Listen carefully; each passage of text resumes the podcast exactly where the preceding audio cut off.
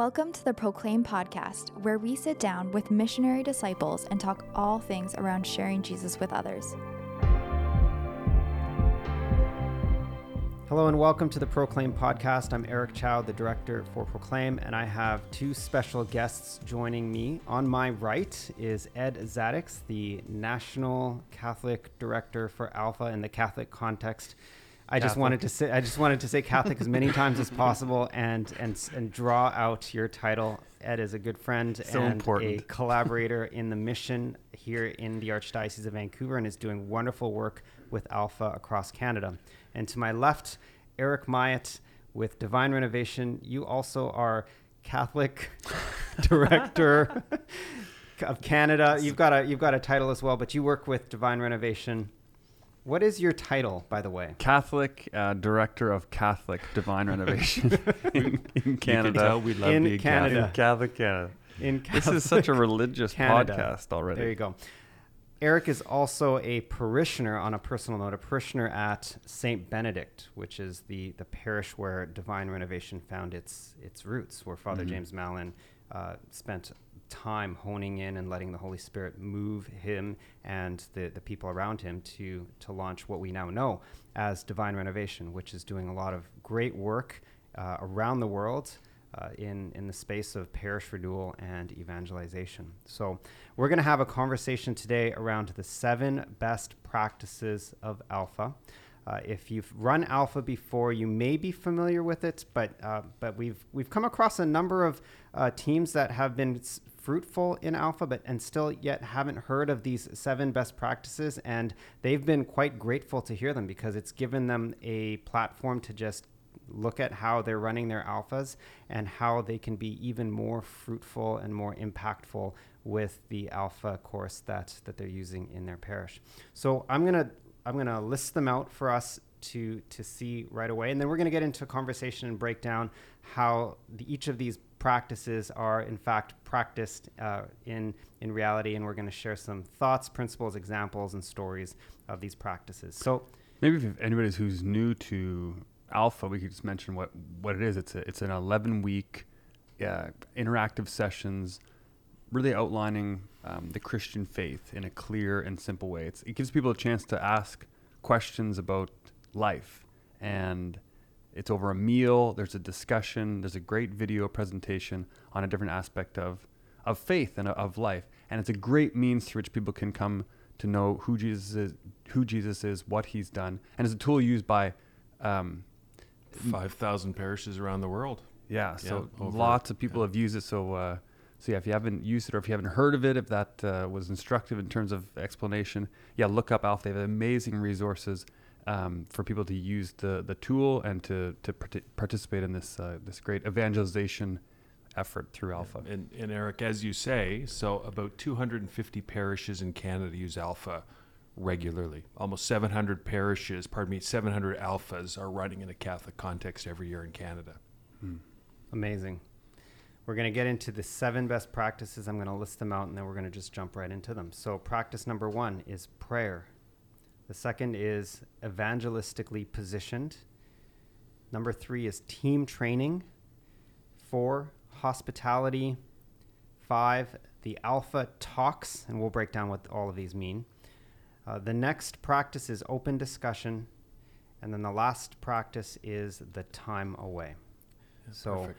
Uh, that's just to give a little bit of a context to where we're going to go with these seven best practices. So let's break down uh, each of these practices. We're going to start with prayer. Uh, if you're listening to this podcast, uh, I think it's it's pretty clear to you and to all of us that prayer is an important part of any ministry work that we're doing and any part of the of the activity in the life of the church. We need prayer. But what does good prayer for Alpha look like? Yeah, yeah. Well, we, we say if you're going to focus on one of the seven, we want you to focus on all seven, but focus on prayer.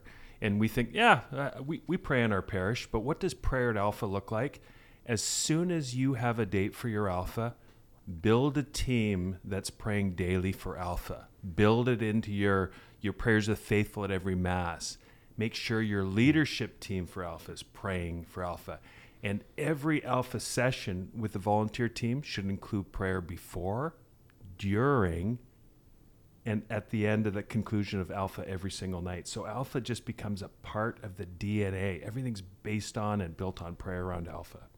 And this gets into it a bit later as well, but prayer is such an integral part of the invitation process because yeah. what we encourage people to do is think about people that you could invite to this next alpha, pray for them, and then invite them in just a, a very simple, straightforward way. Invite them to just uh, try one. I'm getting into the invitation one next, but but to pray for them ahead of time so the Holy Spirit is already active and working in the, the lives of those people that you want to invite. Yeah, I want to share something. it, it's just the heart of everything we do. And as we've run now, probably, Eric, I mentioned 35, 45 um, alphas at Christ the Redeemer. Um, I've been involved in, I think, 35 of them.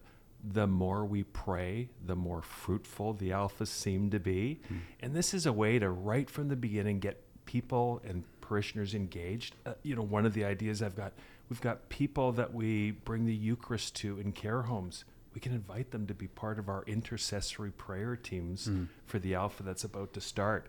Uh, we've got a parishioner and one of our first alphas coined this phrase let's let's get to the holy huddle former professional football player so we always huddle and pray before and we huddle and pray at the end but mm. prayer drives everything yeah and we, we've had at st benedict our team uh, up in the chapel the, the engine room uh, it's called of our evangelistic work and oftentimes during Alpha, there's teams in the chapel interceding and praying for all the guests, uh, even during the Alpha. So to, to prepare for that ahead of time, one of the great of the seven steps of. So Eric, you're you're saying that your Alpha team recruits like an intercessory team, and their their primary role or their sole role is is to be in the in the space on on the parish grounds on the campus and to pray over the alpha during the alpha. Yeah, yeah, we have a team in the in the chapel during during the session. Yeah, that's yeah. incredible. Yeah. Okay. Okay. Well, we're going to blitz through all of these seven best practices. Uh, I think one thing that I, will invite you to consider when you're when you're operating and planning your alpha is to expand how your team and others can engage in praying for Alpha, praying for the guests, praying for the future guests, praying for all of the invitations. We have to cover Alpha in prayer. Hmm. Yeah, okay. well said. So the second best practice is evangelistically positioned. So evangelization is kind of a you know buzzword. It's a keyword. It, it, it really speaks of you know our our our role in uh, as Christians to go out and to proclaim the good news. But what does it mean to for an alpha to be evangelistically positioned? And maybe I'll throw in a second question, which is, what does it mean for an alpha to not be mm-hmm. evangelistically mm. positioned? So what's what's the contrast there? Yeah, let, let me change the word evangelization for a second to invitation. So how does Alpha work? We know that I mean Alpha's been running for 30 some odd years uh, around the world. 30 million people have done Alpha. Those people generally were invited by somebody. Um, and I think the number we use is somewhere between 82 and 84 percent. 82 percent of people that come to Alpha came because somebody personally invited them. So it's mm-hmm. Eric Myatt. You say to Ed Zadeiks, "Hey, buddy, um, you know we're running Alpha in our parish. Will you come? You're a good friend of mine. You just got to come, come and see." So invitation is really also one of the key elements of Alpha. We say prayer is the first, and the second one invite your friends, invite your neighbors, your coworkers, you know, your family who's left the church. Just invite them to come and see. Yeah, at the parish we talk about building a culture of invitation. And when we coach into that in divine renovation, how do we make inviting normal? How do uh, most people in the parish feel excited and almost uh, expected in a way to invite other people to come? And there's ways to move that culture in your parish towards being more invitational. You celebrate when somebody invites, not just the result of their invitation, whether a person comes or not, but the win, and this is what we coach into and invite people to normalize. The win is the invitation. God deals with the response to the invitation, but we're encouraging parishioners and the Alpha team just to invite in, in a simple way. Invite somebody to come make that a normal part of of uh, the life of your parish. It becomes quote unquote cultural that this is the way we do things around here. Yeah, we invite people to Alpha. That's how we roll. Yeah, it's. Uh, I noticed in your parish as well, as part of your game plan, at regular points, you're talking about the game plan. And who have you invited into faith studies, or who have you invited to an alpha? It's part of the core of what happens at St. Benedict. And you mentioned something else too, Eric. That's so cool. If you invite ten people to alpha, and zero people come to alpha you've i say you've evangelized 10 people because you shared of your heart and you've invited them into a faith conversation.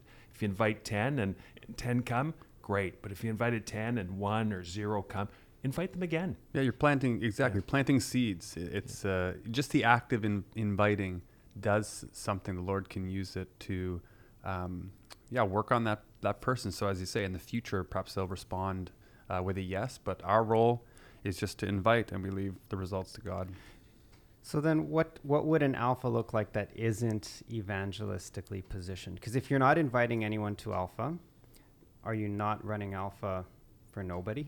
or, or like yeah. uh, do you know what I mean? Like if if if you're not making the invitation, uh, can it still be can you still end up running an alpha that isn't evangelistically positioned?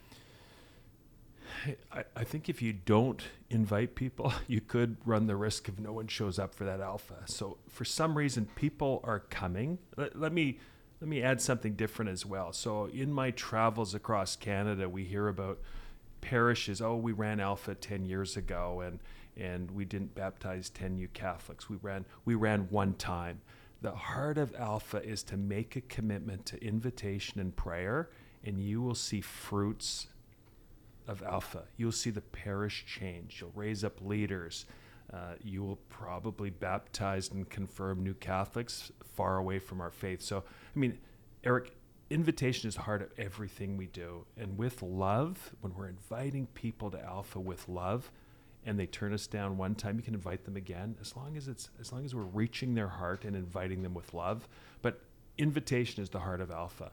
And I think as Eric Myatt said, you know, it's a gift to invite, whether they come or not.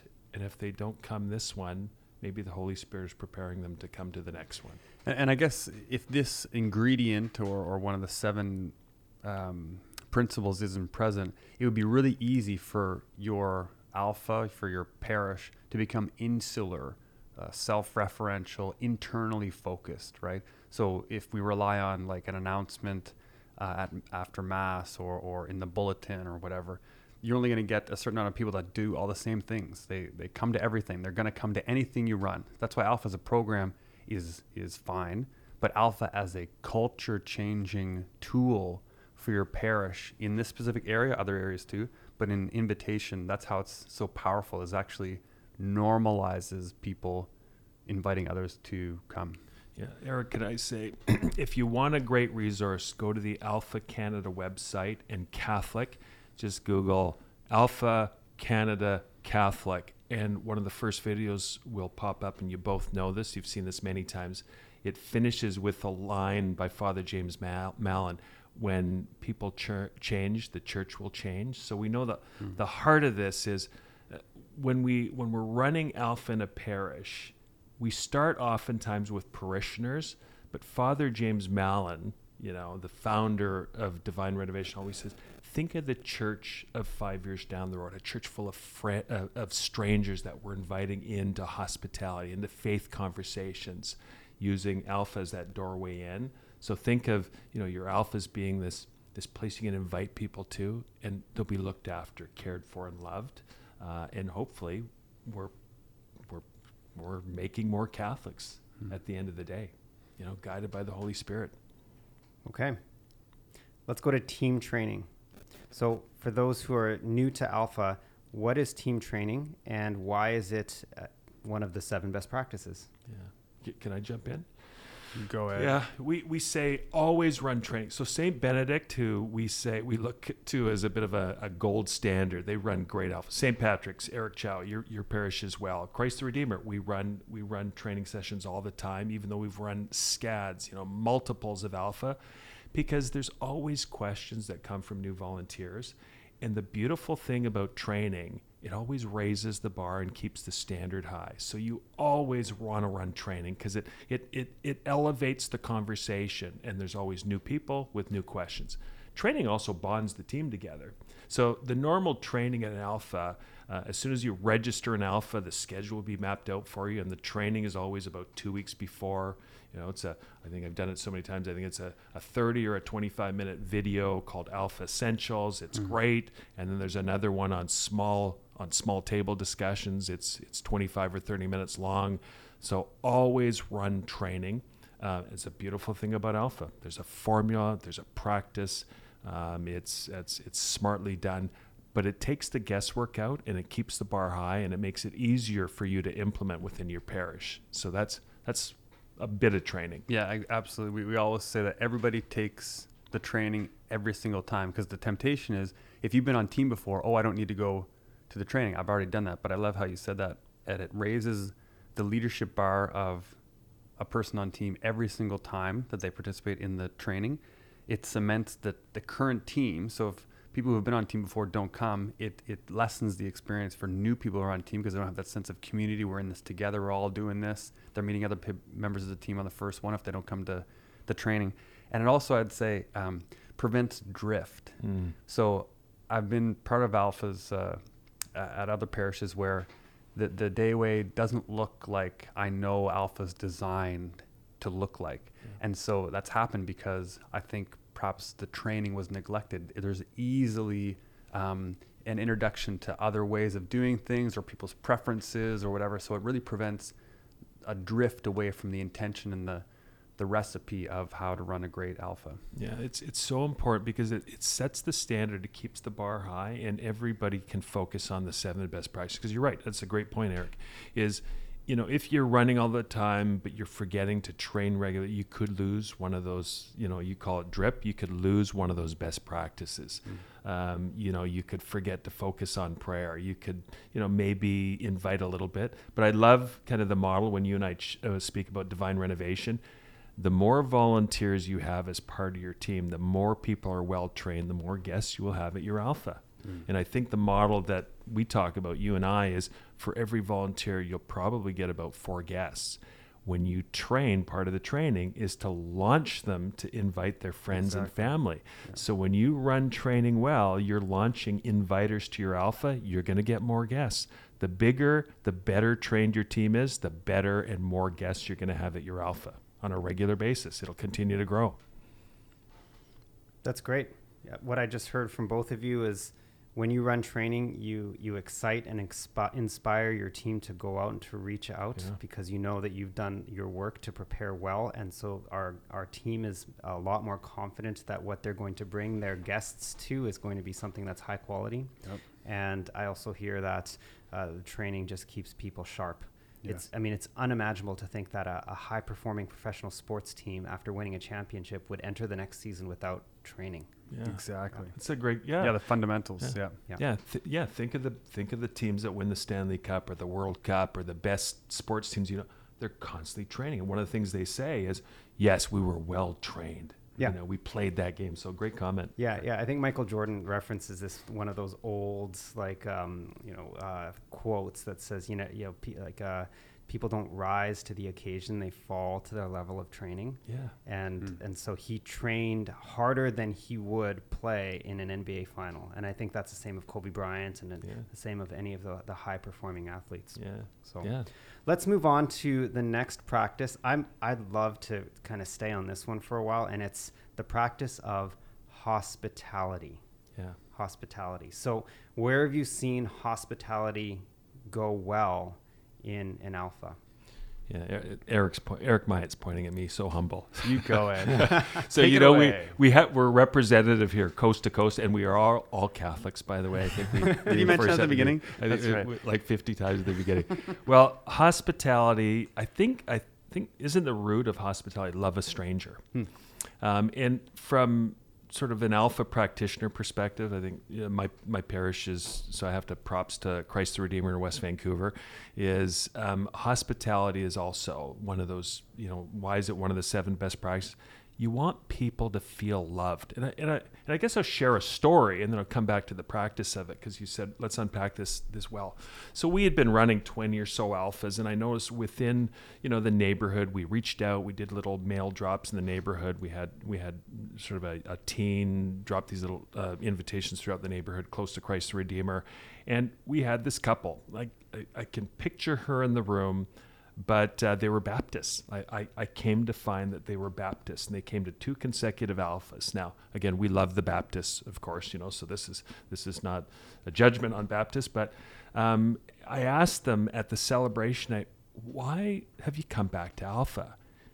And she said, we just felt the love in the room. We just we just felt loved, and we had run alphas before and there was something special about the alphas that were running here.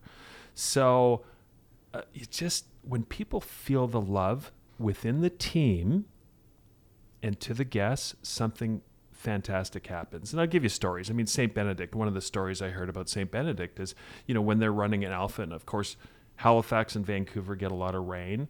But on one of the first nights of an alpha, there was a downpour, and guests came out with umbrellas to bring people in into into the room.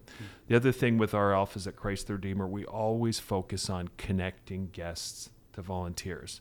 Why do we do that? Well, we want people to feel welcome. How do you how do you make people feel welcome? You introduce them to people as if they're friends. So, you know, I'll regularly be one of the greeters, and and I'll bring somebody in, and it might be Bob. Hi, Bob. Um, you know, welcome. Who invited you? And they'll tell me a story. Oh, great. Well, so and so is here. Let me bring you over to say hi to the person that invited you, um, and let me introduce you to to another person that's working on Alpha, one of my friends. Mm. And so I'm constantly introducing people to other people. So why do we do that? I, from the corporate world, we call that getting sticky, right? So hmm. people mm. start to build relationships, and then it sort of quickens a friendship and a potential relationship because they've got beyond who they are and who the name is and the awkwardness of trying to go up and say, Hi, I'm so and so. So we facilitate that. So hospitality is so hmm. important. Yeah, there's a great uh, story about this this best practice of hospitality. Uh, when I was on the Alpha team at St. Benedict, this couple joined us sort of like a quarter of the way through the uh, first or second talk, and I was kind of like curious, and, and they joined my table. And I found out later that they were new to the area. I think they were they were new to Canada, and they were just walking around the neighborhood with their their two kids, and they saw a bunch of cars at at the church. And I think her grandmother, I think the the the lady that came in was Catholic. So they said, oh, I wonder what's going on in there. There must be an event. It's weird. It's a Wednesday night, and the parking lot's full. So they come in, and uh, somebody at the welcoming table just greets them. And this is when I knew it was a cultural thing at, at uh, St. Benedict that was in hospitality was in the culture. Is that there was a, a 12 or 13 year old uh, girl that was there. She was involved with the children's ministry. And uh, she happened to be the first person that they bumped into when they came in the door. And they said, "Oh, what's going on here?" After she had welcomed them, she said, "Hello, how are you doing? Um, what's going on here tonight?" And she goes, "Oh, we're having outfits where you can ask life's big questions. And they said, okay. And then so they welcomed them in, they got them registered. They had kids ministry going on. So, and they were having a blast in a side room, all the kids. So the parents felt comfortable leaving their kids and they, they started playing. They came into the hall and the welcomers at the um, table registered them, welcomed them. They signaled to the kitchen and they had put the food away because the talk had already started, but they the kitchen went in back in, got them food, they sat down, they started eating. So all those kind of pieces had to fit together that culture of hospitality for this couple to make it through the door and make it to the table. They stayed for the whole alpha. They stayed right through. I did a small group with the guy after alpha was finished. So it, and it was all because this best practice of hospitality was active in the the alpha. So it was a great fruit of that uh, that effort. That could have gone a completely different direction if you hadn't taken the time to think through and, and help that culture of hospitality come forward. Oh yeah, you don't have it's like- You can't have the kids. You know, well, we Yeah, can't. we don't stay have 'cause we enough the kids. food. Oh, the Yeah. kitchen's already away. You know, you could have. yeah, you didn't uh, register. You didn't register. You can't come in. Oh, we can't fit them at the table. The, or the the talks already started. They already started the. Yeah, so come, every- come back next week. But everybody knew these two people are exactly who we're Mm. running this Yeah. alpha for. That's Somebody beautiful. can walk off the street and, and come in, and this is who we have in mind actually when we start this thing. Lo- And Love so- of the stranger. Yeah, everybody knew that that, and, and Yeah. it converged on on that to happen. I heard this quick, um, and this might be just a little pro tip on, on how to help extend that type, like that hospitality beyond what you think could be good hospitality, and it's to find someone that you know that has no idea uh, where your parish is, and then invite them to come and then hear about how that experience wa- was. Like, could they find the parking lot? Was it hard to find parking? Did they know where to go to to the front door? Did they like what were they looking for?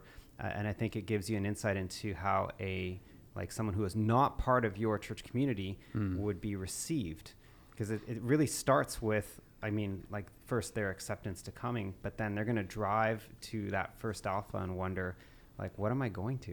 Yeah. like what Yeah. parking lot am i going to find? And and who like which like which door am i supposed to go through? And uh, am i going to be in the right place the wrong place? Who's going to say hi? Who do i have to say hi to? Like there's so many questions that that an, an um, someone like a, a guest is going to have to like to that first experience and we want to make the very best first impression as That's why it's so fun when alphas sometimes get run at different locations other than churches, like church Mhm. halls and stuff. Like Yeah. like people run them in pubs. Um, St. Benedict used to have sushi alpha. We had that a few times at a local sushi shop. Order a big boat of sushi and people would, would come because there's not that barrier. You know, I'm That's not right. going to a church. I'm going to a restaurant. I, well, I know where the restaurant is. You know, it's it's a natural uh, place that maybe they've been to before even. Um, so it just takes that edge off even more. I, I just want to jump onto what you said, Eric. Um, we we want to make people feel noticed. Like people want to feel like they were seen and valued. So I guess the rhetorical question is: you think of your alphas, and you were a guest at that alpha. Were you were you valued? Were you seen? Did somebody smile at you? Did somebody greet you? Did they thank you for something you did? I mean, you know, in my travels, I get to go and see some great alphas, and I get to see other alphas that are still striving to become like the St. Benedict or the St. Patrick's in Maple Ridge. Um, and um, I remember walking into one of these sessions and no one said hi to me. So I, I had to kind of my, find my way around. And there were about 80 or 90 people. There were lots of volunteers, but the volunteers were talking to each other and no one noticed me. And um, and then I've been to other places where I am noticed, where people really took the time to to be appropriately addressing me, not being overly over the top, but sort of kind of like really making me feel welcome, noticing me, and I, f- I felt like I was seen. hmm Let's go to the next practice, which is the talks, the alpha talks. So, what does this mean, and how do we how do we practice this in the in the best way? Yeah, Eric, do you want to jump in, or do you want me to take the No, lead? absolutely not. we the three of us know each other very well, so it, there's it's Why it's don't a you fun kick us off? Ed? Okay, okay, Eric, might I will kick us off. So what we say is with the talks, why is it one of the seven best practices? Just keep the order. Alpha works. So we say don't subtract, don't change the order radically. You can change the order a little bit, you know, you can flip a week or two, but don't subtract four weeks. Don't add, you know, different programs into every second week of alpha because then it's not really alpha alpha works. You know, like Father James Mallon would say, it works. You know, Father Matthew Toe would say, it works. You know, we look around those 200 parishes that are running those six or 700 alphas in Canada, it works. Just trust it. It's been running for 30 years. So when we say, what does it mean to, to focus or run in the top, run the talks? Just run them in the order they are. Don't add and subtract them. Yeah, man. It, it's like a cake. You know, if you're gonna make a cake, would you be like, um, maybe I'll go without the flour? Yeah. It's like, well, you can, but that's not a cake. You know, Yeah. like, oh, I'll maybe I'll drop one of these ingredients. So the talks, it's actually like these seven best practices. Like, if you don't have all these in place, not that you have to get it perfect, not that it has to be like absolutely perfect and pristine how you run the alpha, but if you if you kind of drop one of the ingredients that helps make something work, and people have proven it works, and it has a long-standing um, track record of being Yeah. effective, then um, if you drop an ingredient and expect it to do what you've seen other people say it does, then how can you expect that? You know, so it's the same thing with the talks. You there's a progression. It's a systematic. Um, you could even say it's a systematic catechesis, an evangelistic catechesis towards missionary discipleship. So a build the talks build on each other, Yeah. just like the best practices. Like okay, let's let's leave out prayer. Let's leave an invitation. No, um, it's not alpha if you're leaving out these key important things. You're way smarter than me, so I have to jump on something you reminded me of. Is they build on each other. So those 11 weeks build on each successive week. So the first week is gentle. It's is there more to life than this? It's it it poses questions. It's a fun week. The questions are easy. It's about welcome. The second week is who is Jesus? Gets a little bit deeper. Why did Jesus die? Prayer is introduced in week 5 strategically. Yeah. There's a reason because relationships have built, prayer is gently introduced, and then we can pray. We can start to pray a little bit more. Um, the Holy Spirit weekend, you know, that that time away is all about sequential. You know, it builds. Every session builds on the previous. So that's why, you know, well said. You know, follow the formula, the recipe for success. Don't don't add too much flour. Don't take the flour out. Run it the way it's supposed to run. You know, bake the beautiful cake the way it's supposed to be baked. Mm. sometimes the the the impetus to want to change alpha comes by way of our own personal experience of alpha and so as a faithful christian as someone who has been formed and has gone through numerous programs and, and different ways of formation when you come to alpha and you see what it's what's presented you you you, you the tendency could be to say oh it's missing something uh, without necessarily seeing that as a whole it's offering your guest uh, a way to move towards faith.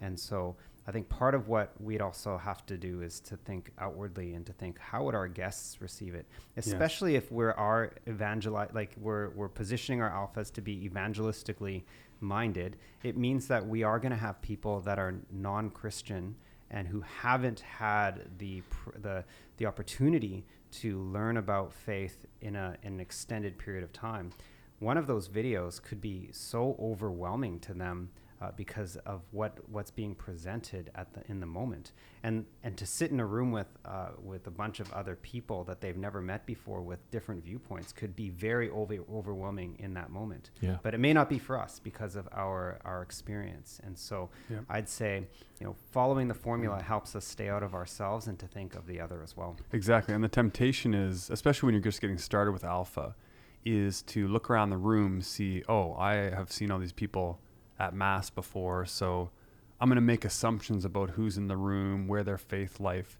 is at, and so you run alpha, uh, and it's and it's not explicit always, but implicitly with the things you say or do, you're running it for insiders. But but the key is even when you're just getting started, even when everybody in the room is Catholic, even when everybody is um, maybe even from your parish or active, the key is to do it with that intention in mind of okay, this is the team. Exactly what you said. The the experience that these people are having is going to be the experience that they have of alpha. So that's alpha to them. Um, so we want to make them free to invite people who aren't church because we have a natural progression. Like like you That's said. Ed, the talk the talking on the fifth uh, session is about prayer. Yeah. So we're actually intentional that we don't pray during the session, and that's that can be kind of scandalous, like Mm. for people. Oh, you don't pray as you start uh, uh, an event at the church hall, or or even sometimes this is a little bit uh, controversial, maybe. But sometimes we don't even say um, grace as a large Mhm. group because there's people we want people there, and sometimes there are people there who have never prayed grace Yeah. in their life, and then you're gonna pray Yeah. grace. And anyway, that that's a point of um, Yeah. maybe argument. But at the same time, there's people that have never prayed before, so let's assume and actually make our language reflect that we want people who have never have any kind of church experience in their life before. Yeah. Yeah. Well said. Let's move to open discussion. What does open discussion look like? Yeah. Ed, why don't you start us Yeah. off? Thank you, Eric. By it. Just tee You're, it so- up. you're, you're so humble. um, well, open discussion. I mean, one of the great things that people talk about, um, and what they also talk about when they leave Alpha, is what happened at the small table. So, one of the f- we talked about training. We want to make sure that the small table discussion comes live. You know, we talk about the three pillars of alpha. It's food, that time to connect up front is kind of pillar one. The content, which is the film, which is really, really good. And then the third pillar of alpha is what happens at the small table. Hmm. And we say, make sure your small table hosts are well trained. You know, they alpha comes alive through what happens at the small table. Um, and, you know, to unpack that a little bit, you know, you guys know me well. I, I, I can talk too much. I get passionate, but I can talk too much. But when I'm a small table host, I take the opera, opposite posture. It's not about what I know, it's what about the guests know. It's about the questions they have that they want to talk about. And so my posture reverses itself. Um, we want to hear from the guests. We want to hear their stories, how the Holy Spirit is working, you know, in their life on them. Um, and so the small table discussion and open discussion is the heart of Alpha. Yeah, and this is where the tra- the team training is so critical, isn't it? Because the training includes how the team will interact with the small group. And so the classic alpha training is if someone says something, um, anything, it's like, okay, that's interesting. What does everybody else think? You know, someone sends the most contentious um, heresy that you've ever heard uttered in your parish hall. The response that a good table host makes in this situation is, okay, that's very interesting. What does everybody else think? Um, and so th- there's a method to it, you know, to invite that open discussion. Because if you close it, if you close the discussion uh, and get into like correction in such an early stage for people who are very new to faith, I'm not saying that later vulnerable. on. Yeah, I'm not saying that later on we don't uh, catechize well and correct when necessary and point out error in in church teaching and all those things. We need to address those things eventually, but it all comes in succession. And so these these people that are very new to faith conversations, to even discussing some of these things, they've never had this discussion their whole life. We can't um, kind of shut shut them down. We have to invite that open discussion. The other the other thing I've seen um, and experienced myself in a closed discussion to do the opposite of the of the um, best practice is uh, somebody in uh, one of the guests at my small group said uh, during her um, reflection she said oh well you know we're all catholic here about the whole group when in fact there were people of different christian backgrounds of no faith backgrounds. And so i had to kind of backpedal a little bit and say well you know alpha's for anybody with no faith background or any faith background so everybody's welcome here. Not everybody here is of a particular faith. And so i had to kind of backpedal that to maintain the open discussion best practice. So you got to kind of fight for this one a, a Yeah. little bit. It's probably a, a contentious The- the- one to lead. We should unpack this a little bit more because this is so important. Because what people will say, you know, the people that stay in Love Alpha, something came alive for them at the table. They felt heard and respected and loved. So that's a gifting that the the table host has to be trained in. And you touch on it, Eric. Um, is a good alpha, like ones that I've seen that are great, uh, and ones where something went off the rails. Let me share a recent example. So alpha number 35, I think was involved in, in our parish, I think was one of the most fruitful. Why? We just leaned into prayer. We leaned into hospitality. We leaned into all those seven best practices. You know, the guests felt really loved. Like they felt like like they just loved it. So we would we would constantly hear stories of you know Murray. Just I just love being at that table. And I love the conversation. I love how I felt. Um, so there's this there's just this feeling of love at the table. And so best practice, and you'll see this in the training videos. There's an example where you can see a ball bouncing around from from Yes, sort of yeah. the small table host to a participant and back. But the ideal optimal state is when a question is posed by the small table host and the discussion comes alive between the guests. And funny enough, after 35 alphas, it's just because I'm not that smart, it, it finally worked for me. And the, the conversation came alive. The guests were talking about cool. deep, li- deep Mm. life questions in an alpha, probably 10 or 15 alphas ago, we had such a well intentioned table host who was a passionate Catholic. And the three of us, we acknowledge we, we love the Catholic Church and we're growing in our love for, for the Catholic Church. somebody was so well intentioned, but they wanted to teach all they knew about our beautiful Catholic Church. So what happened is um, another guest came to me who was in a men's group with me and said, "Can I give you a little bit of feedback? You know those three people that didn't show up again.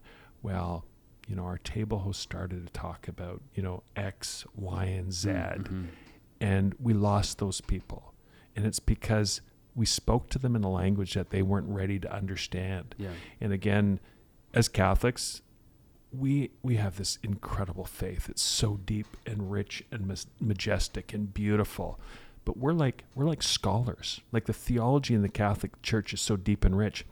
And if we've got, and I use this example, and I love Starbucks by the way, so I'll use this example. I always use the Starbucks barista who's 30 years old, um, who's never been in a Christian church, let alone a Catholic church before, and we start to convert them to Catholicism in week two or three or four when they've never even been in a Christian church, let alone even know God or know Jesus Christ, is just, it's not hospitable.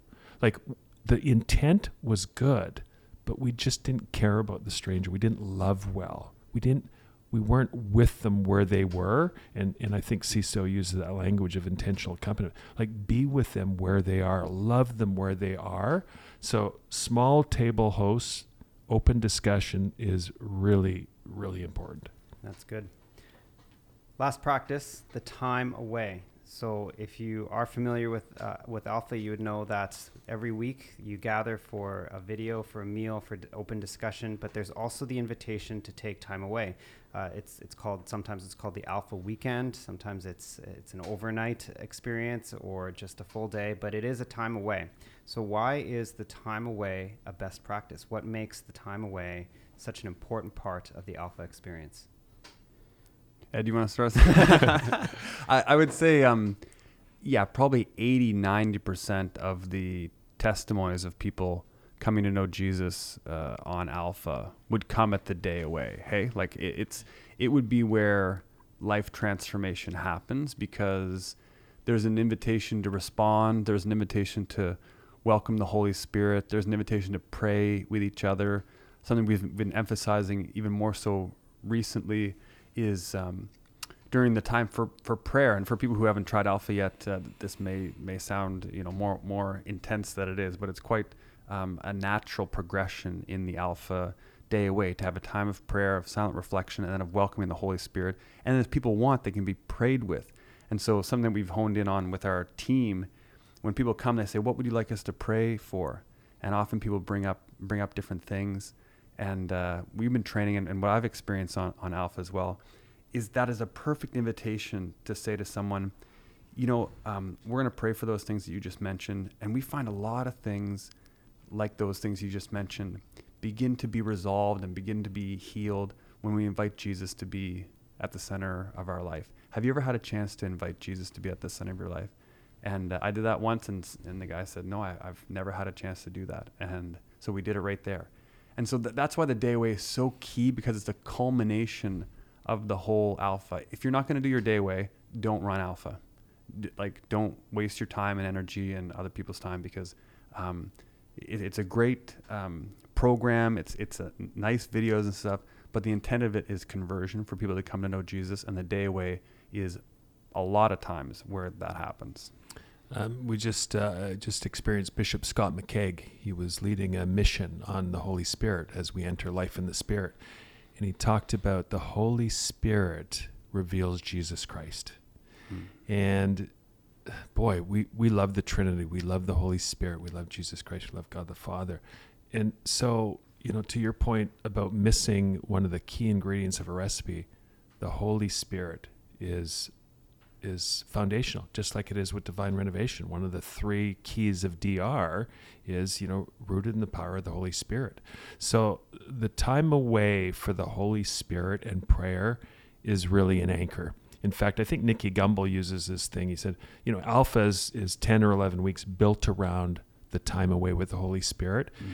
And, you know, I will tell you, after running a whole bunch of alphas, I just see now the power of it. So what I've done a better job of now as a as an alpha practitioner within our parish is is make the announcement to make sure people come to the weekend.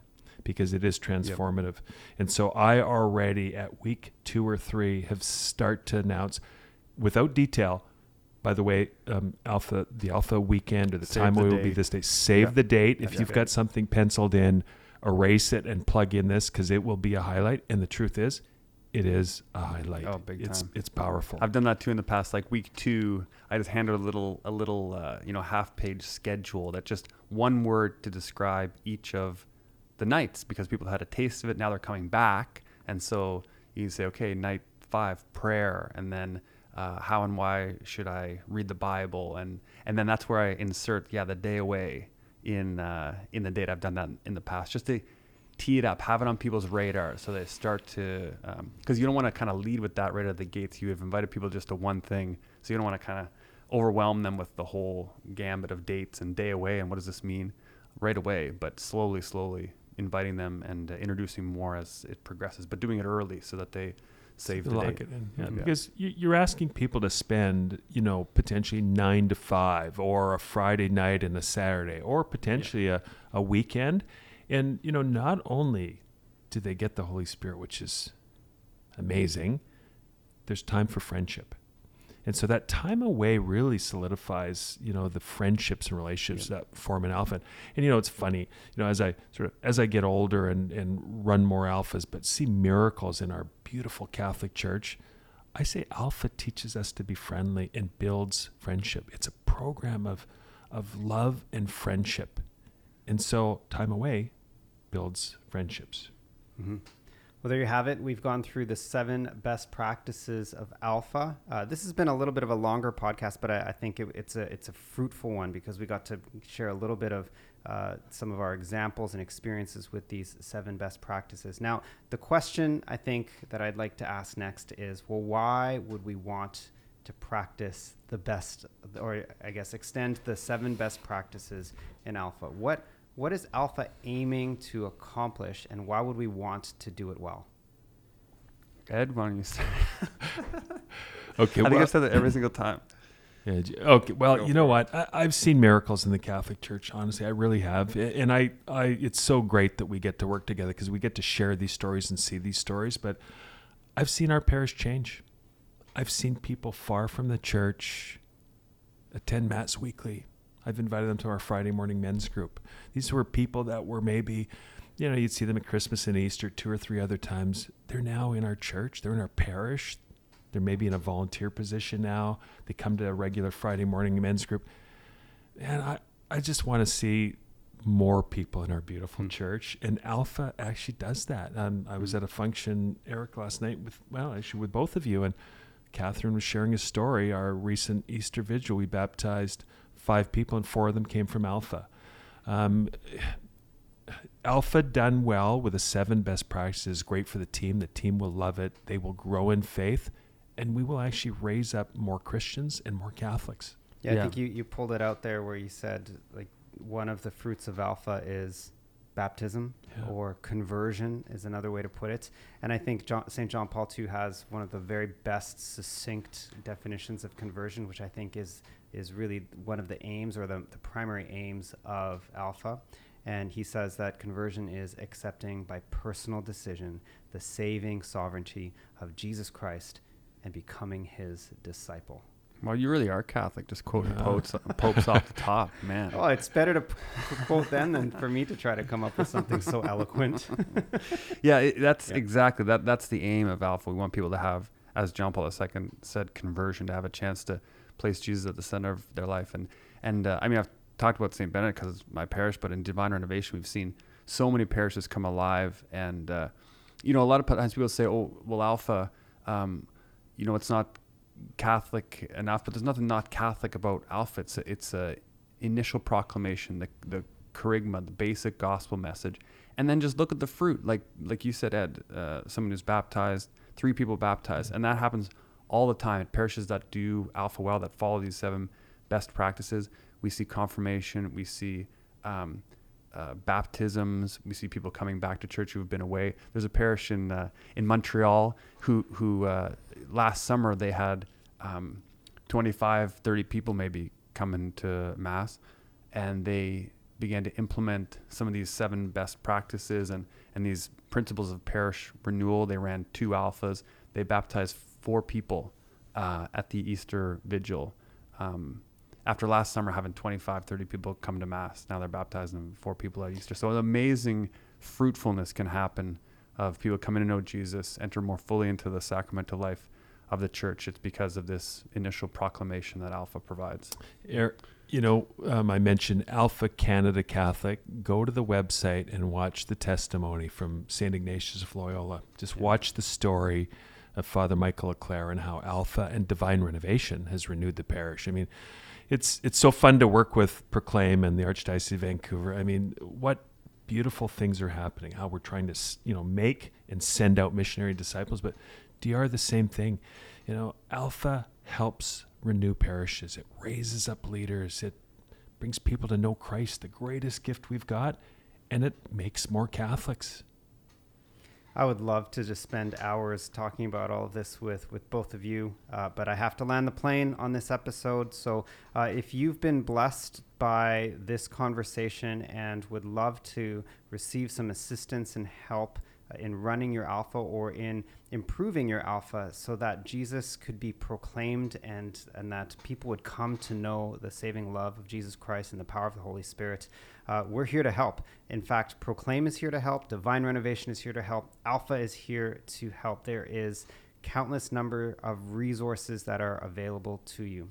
Um, if you've also loved this episode, like this episode, and, and would love to um, you know share it with others, please consider sharing it, um, sharing it with your pastor, friend, or someone else in ministry. We're going to wrap it up there. Ed, thank you. Eric, thank you so much for taking the time to be with our Proclaim group, our Proclaim movement here in the Archdiocese. And to all of you, God bless you.